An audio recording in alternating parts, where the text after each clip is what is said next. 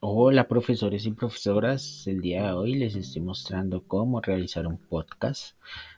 Tengan en cuenta que un podcast nos da la posibilidad de poder mostrarles a los estudiantes de qué manera yo puedo interactuar, empezar a hacer programas radiales y conectarme con las formas virtuales actuales en las que se están moviendo diferentes actores, músicos, literatos y asimismo cómo conecto y entiendo que el podcast no es simplemente un diálogo, sino diferentes ambientaciones. Entonces los espero.